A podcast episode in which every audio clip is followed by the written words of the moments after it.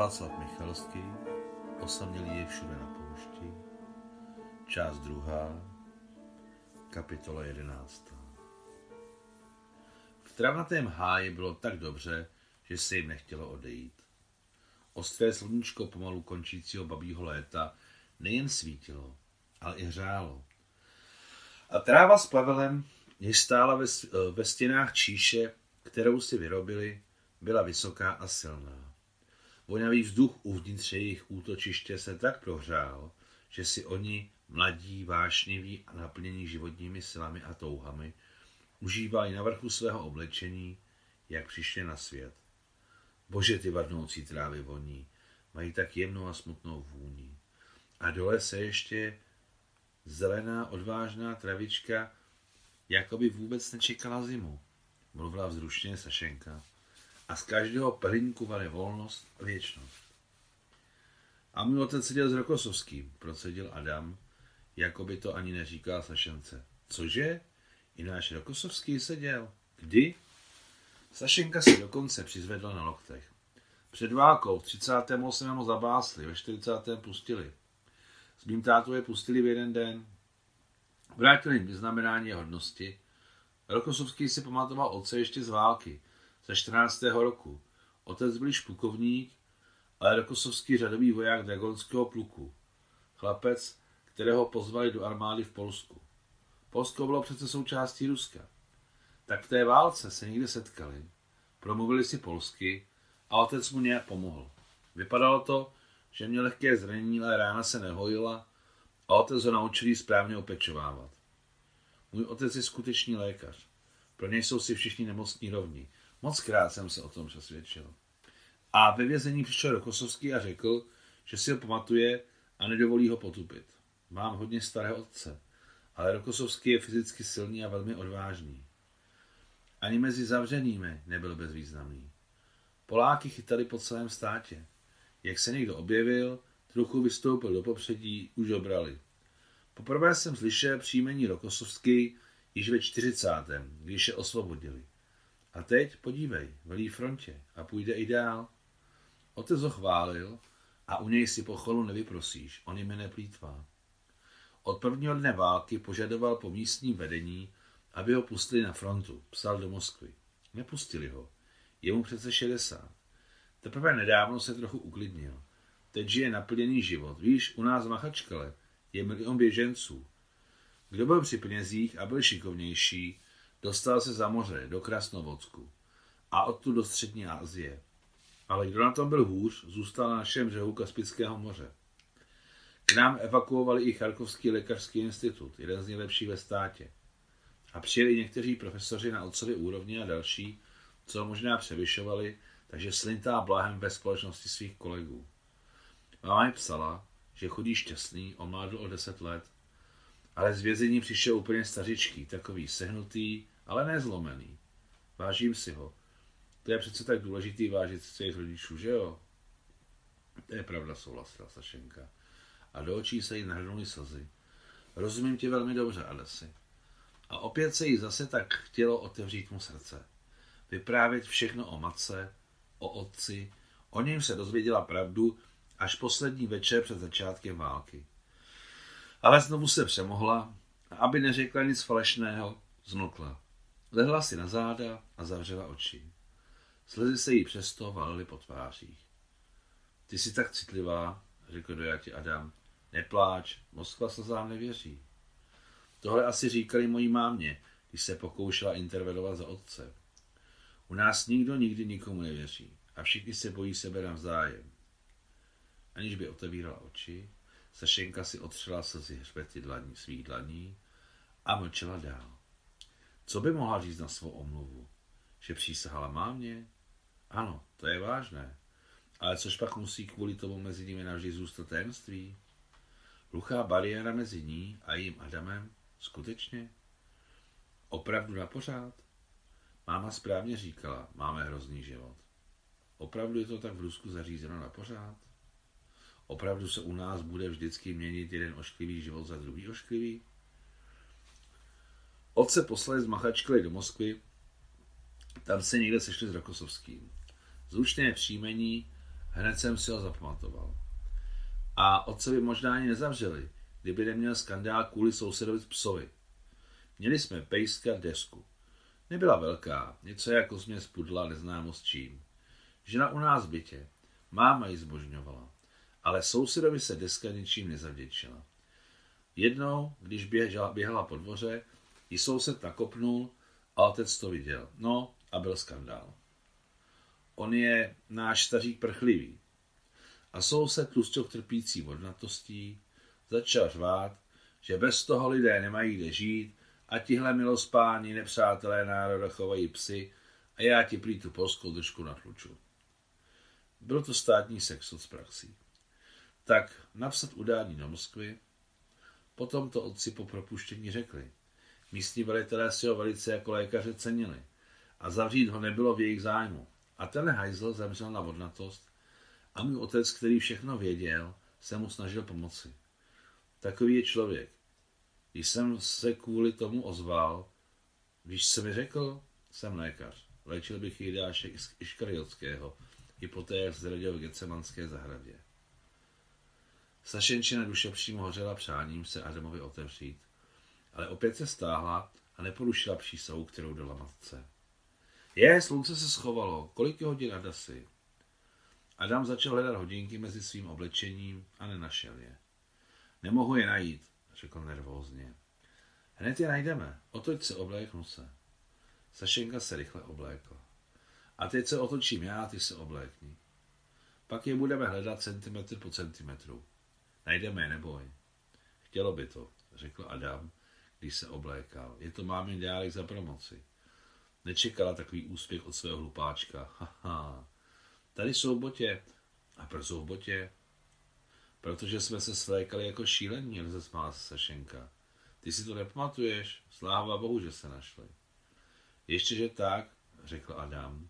Ril bych tu nosem zem, klidně do zítřejšího rána.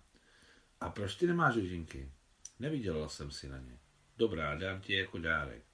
Až porodím syna, myslím, že dřív, řekl přesvědčivě Adam. No, poťapáme domů? Poťapáme, bože můj. Ale já mám sukně, jako když mě žvejkala kráva. No tak nějak, uspál se Adam. Ale ani naše kabáty nejsou lepší. Ani moje rajtky. Dobrá, v životě je ti 18 jednou. Když už, ať to stojí za to. Jde se špatně, postěžoval si Sašenka takových výmolů. Vypadá to, že když jsme šli sem, bylo jich míň. Slunce se tak okázalo, jako z obrázku usadilo za kopečky, že šli a pořád se ohlíželi. Když zbývalo k jejich mlází 200 metrů, Sašenka se opět ohlédla, špatně šlápla a vykřikla neočekávaně ostrou bolestí v chodidle. Co se děje? Chytilý Adam zapas. Nevím. Stuhla na jedné noze. Adam je opatrně posadil na zem, obrátně sundal botu a rozmotal onuci. Tak, a teď si sundej punčochu. Sačenka poslušně sundala bavlněnou punčochu. Tak podíváme se, takhle to bolí a jak? A tady ona jen kývla hlavou. Jasně, laterální zmoždění hlezeního kloubu, stanovil diagnózu. Pořádně to stáhneme a rozkráčeme to. Ale já nemám, od, já nemám od vás, řekla bezradně Sašenka. Nevá, mám svůj. Brašně, kterou dostal od Gryščuka, měl i balení obvazů a tím ji převázal nohu. Ty tak krásně obvazuješ, podívala se Sašenka. Ještě abych to neuměl. Kolik, tak tolik jsem se naobazoval, že jsem možná obvázal celou země kouli. Oblékli botu, vzal do náruče a nesl. Co to děláš, Adasi?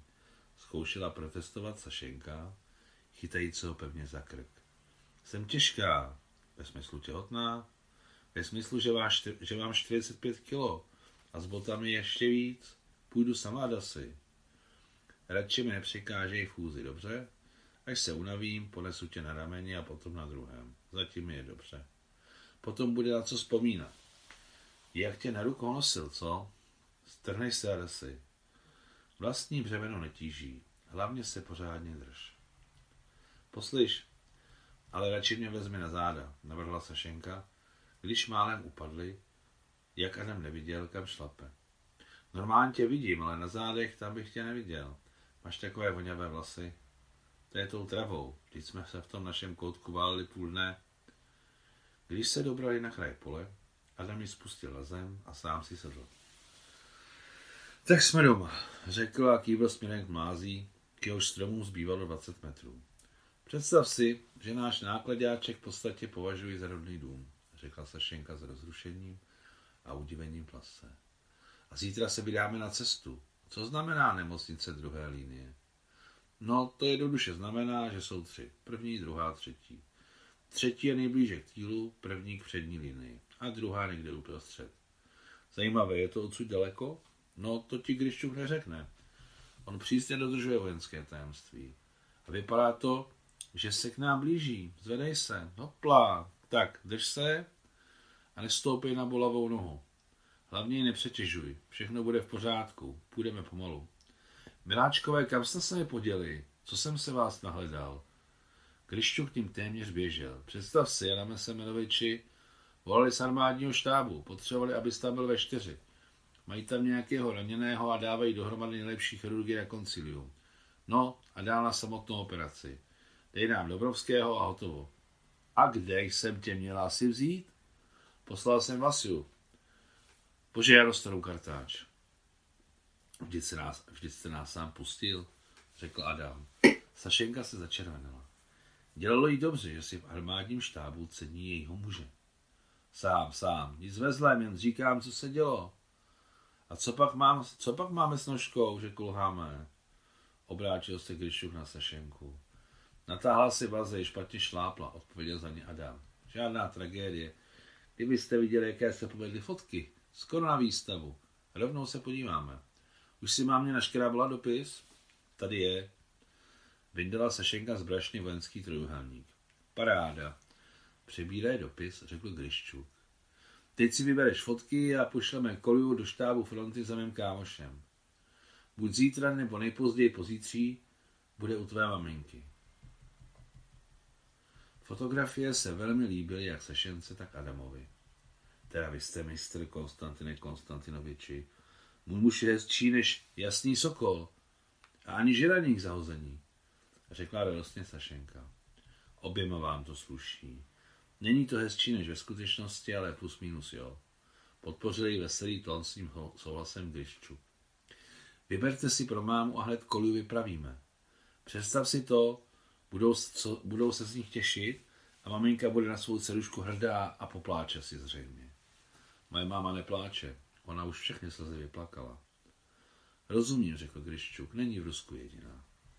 Z 35 fotografií vybrali Sašenka s Adamem pro Anu Karpovnu 11 kousků. Hned jak se setmělo, odvezl šofér Kolia balíček do štábu fronty přímo k předání osobně do ruky zdravotnického intendanta, kterého Gryščuk uvedl. Ačkoliv nechtěli zatěžovat Sašenčinu nohu, sešlo se všechno tak, že nebylo zbytí. Její pryča odjela s kolijou v nákladňáčku, takže si neměla kam lehnout, aby si odpočinula. Tak tu chodili s Adamem od auta k autu a dohlíželi, aby správně naložili raněné a pak snídali spolu se spolubojovníky chirurgy. Sašenka cítila, že jí noha v botě natekla. A jak si teď sundá botu? Téměř všechna auta odjela s raněnými. Stany rozebrali a tábor byl najednou prázdný, malý a žalostný. Na večerní prověrce Gryščuk oznámil těm, co zůstali v útvaru. Ráno se auta vrátí, řidiči si odpočinou. My celý den přetrpíme, k večeru odtud odjedeme navždy. Je rozkaz o redislokaci naší polní nemocnice, vyplníme ho. Ještě vám chci sdělit, soudruzi, že včera náš hlavní chirurg Adam Sigismundovič a starší sálová sestra Alexandra uzavřeli snětek na oblastní matrice, jak to má být. Nyní má Alexandra Alexandrová příjmení Dombrovská. Prosím, abyste popřáli novou manželům.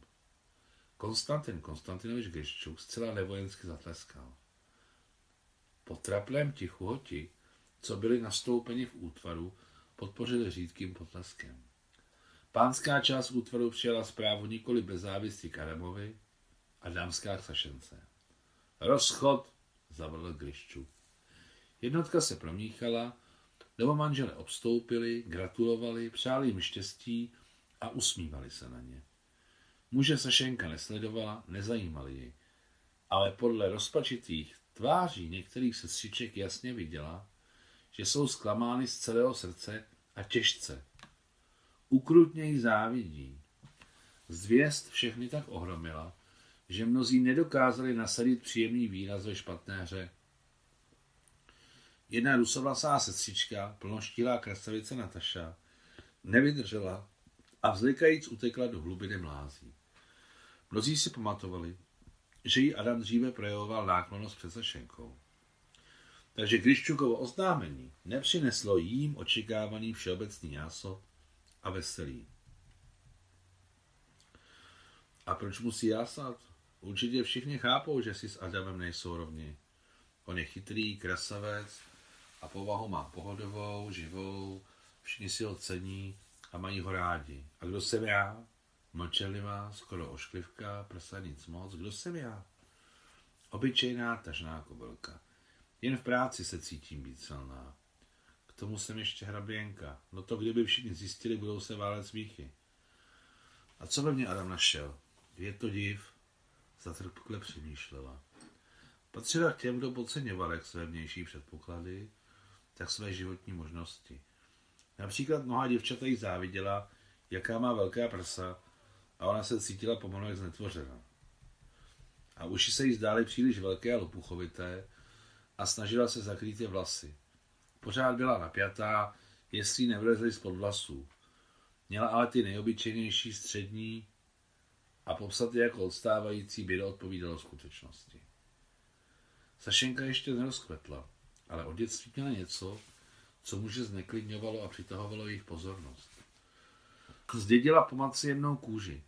Matilda Ivanovna ji naučila chodit s vysoko zdviženou hlavou, nerovnanými rameny, ale zároveň úplně bez zábran a svobodně. Ale v plachém pohledu jejich mírně šikmých hnědých očí se zračily jak bezradnost, tak drzost zároveň. Její oči se mi hotavily jako ohníčky na nočních blatech. Kdo je jednou uviděl, nikdy nezapomene. Vábila. A sama o tom neměla tušení. Samozřejmě, že dříve, když Sašenka nevěděla o svém urozeném původu, cítila se příjemně jistěji a od té doby, co to zjistila, doslova jí to navla jako z kořápku. Ale Adam hned poznal, že je mu souzená. Právě v té vteřině, kdy ho zvedla z země u zlomené břízy. A potom, když řekla, do svatby se to zahojí, se definitivně přesvědčil, ano, to je ona. Každý den jeho blízkosti se Sašenkou potvrzoval, že se nemýlil. Jistě, že se ženil z vnuknutí, možná by šlo říci, že to bylo kách. Pokud by v sobě neměli pocit neklidu, který, se mu usadil v srdci před jejím příjezdem a instinktivně spoléhal, že se ho zbaví, že se ho zbaví s nevinnou Sašenkou. Do večerky bylo ještě daleko. Všichni, krom hlídek, se rozptýlili po stanech zanechaných pro nemocniční personál. Mnozí kouřili a ve tmě se míhaly červené tečky ubalených cigaret. Nebe se zamračilo, poslední hvězdy schovaly a ze severu začal foukat větřík. Bylo vidět, že se kazí počasí a může přijít déšť. Konstantin Konstantinovič schromáždil chirurgy ve svém štábním stanu a k ním se přidali Adam se Sašenkou. No a kde je náš kolia? špitla Sašenka Adamovi do ucha. Ještě je na něj brzo. Teď židli za dveře, posedíš si na svěžím vzduchu a my si zakouříme. Ty to nemusíš dýchat. Vyneslí skládací židli ke dveřím stanu. Sašenka se pohodlně usadila a natáhla si bolavou nohu. Hned za nimi vyšel ze stanu Grščuk a křikl temnoty. Klávo! Tady jsem! Zrodila se zatmě sestřička hospodářská. Klávo, mohla bys dát něco na stůl? Požádal a přikázal zároveň Grščuk. Soudru náčelníku, vy mě urážíte, skřikla hravě Kláva. Už jsem to zorganizovala. Všechno nesou. A čejík mám já? Skutečně se v zápětí objevily dvě kuchařky s balíčky a miskami. Všechno je tip-top, soudruhu veliteli nemocnice. Krásná práce, Klavusio. Pochválili dojetě Gryščuk. Moje škola. Tentokrát Sašenka odmítla kategoricky pítlích a nikdo ji nenutil. A zpívat také nebudeš, křikla ní ze starou Gryščuk. Saša mu nic neodpověděla. Zpívat si jí nechtělo. Dobrá, zvládneme to svými silami. Velmi nahlas, ale velmi milé dodal Gryščuk. Zůstala sedět sama u dveří stanu, ve kterém se pomalu, pomaloučku rozbíhal večerní čajový dýchánek. Kryščukovo oznámení na večerním nástupu a hlavně to, jak na ně zareagovali kolegové a kolegyně, mělo na Sašenku velký vliv. Ukázalo se, že co je jednomu pro radost, druhému je na obtíž. Ale nebyla dnešní a nevěděla to. Věděla to dobře, ale tak ostře a jasně pocítila celou prostou pravdu poprvé. Za celtovinovou stěnou stanou muži pili, kouřili, mluvili o budoucnosti v tom smyslu, že tady přituhuje a přituhuje. A vyprávěli neúplně vtipné anekdoty. A ona stále přemýšlela o zelenooké krasavici Nataše, která se vzlikáním utekla do lesíka. Znamená to, že měla něco s Adamem? Určitě.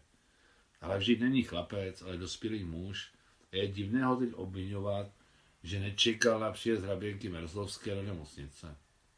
Tak to je, ale neuklidňuje to. Jak byla najednou žárlivá. Všechno se jí v duši bouřilo. Ano, budu na něj žárlit, strašně na něj budu žárlit. Říká se, že žárlivost člověka ponižuje. Těžko říct, nakolik tak to je. Ale když se nedokážete ovládnout, co máte dělat?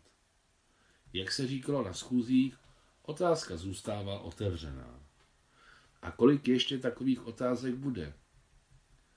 Ale na duši měla splín, který ne a ne zmizet. Neklesej na mysli, vyšel neočekávaně ze stanu Adam. Vypadalo to, že mu došlo, o čem přemýšlí. Hodně toho chápal okamžitě, téměř jako žena. Cítil, co jiným mužům nebylo dáno. Dobře nebudu, slíbila Sašenka a hned jí bylo lehčej na duši. Pocitovala k Adamovi takovou důvěru, jako ke svojí mámě a pokud by se jí například zeptali, čím nahradit slovo láska, řekla by, že důvěra. Přijelo auto. Vrátil se Kolia. Adam doprovodil Sašenku k malému nákladňáku a pomohl jí dostat se na korbu. Kolia došel k zadní části, která ještě nebyla zakrytá celtou a hlásil, že zásobovač, který odletěl do Moskvy, mu slíbil, že balíček bude u Sašiny mámy zítra. Představ si to, řekla vzrušeně Sašenka Adamovi. To je běžné. Vylétají obyčejně okolo půlnoci a ráno bývají v Moskvě, takže myslím, že nelže. A pro něj samotného je zajímavé naštívit svého velitele. Dej Bůh, popřála Sašenka.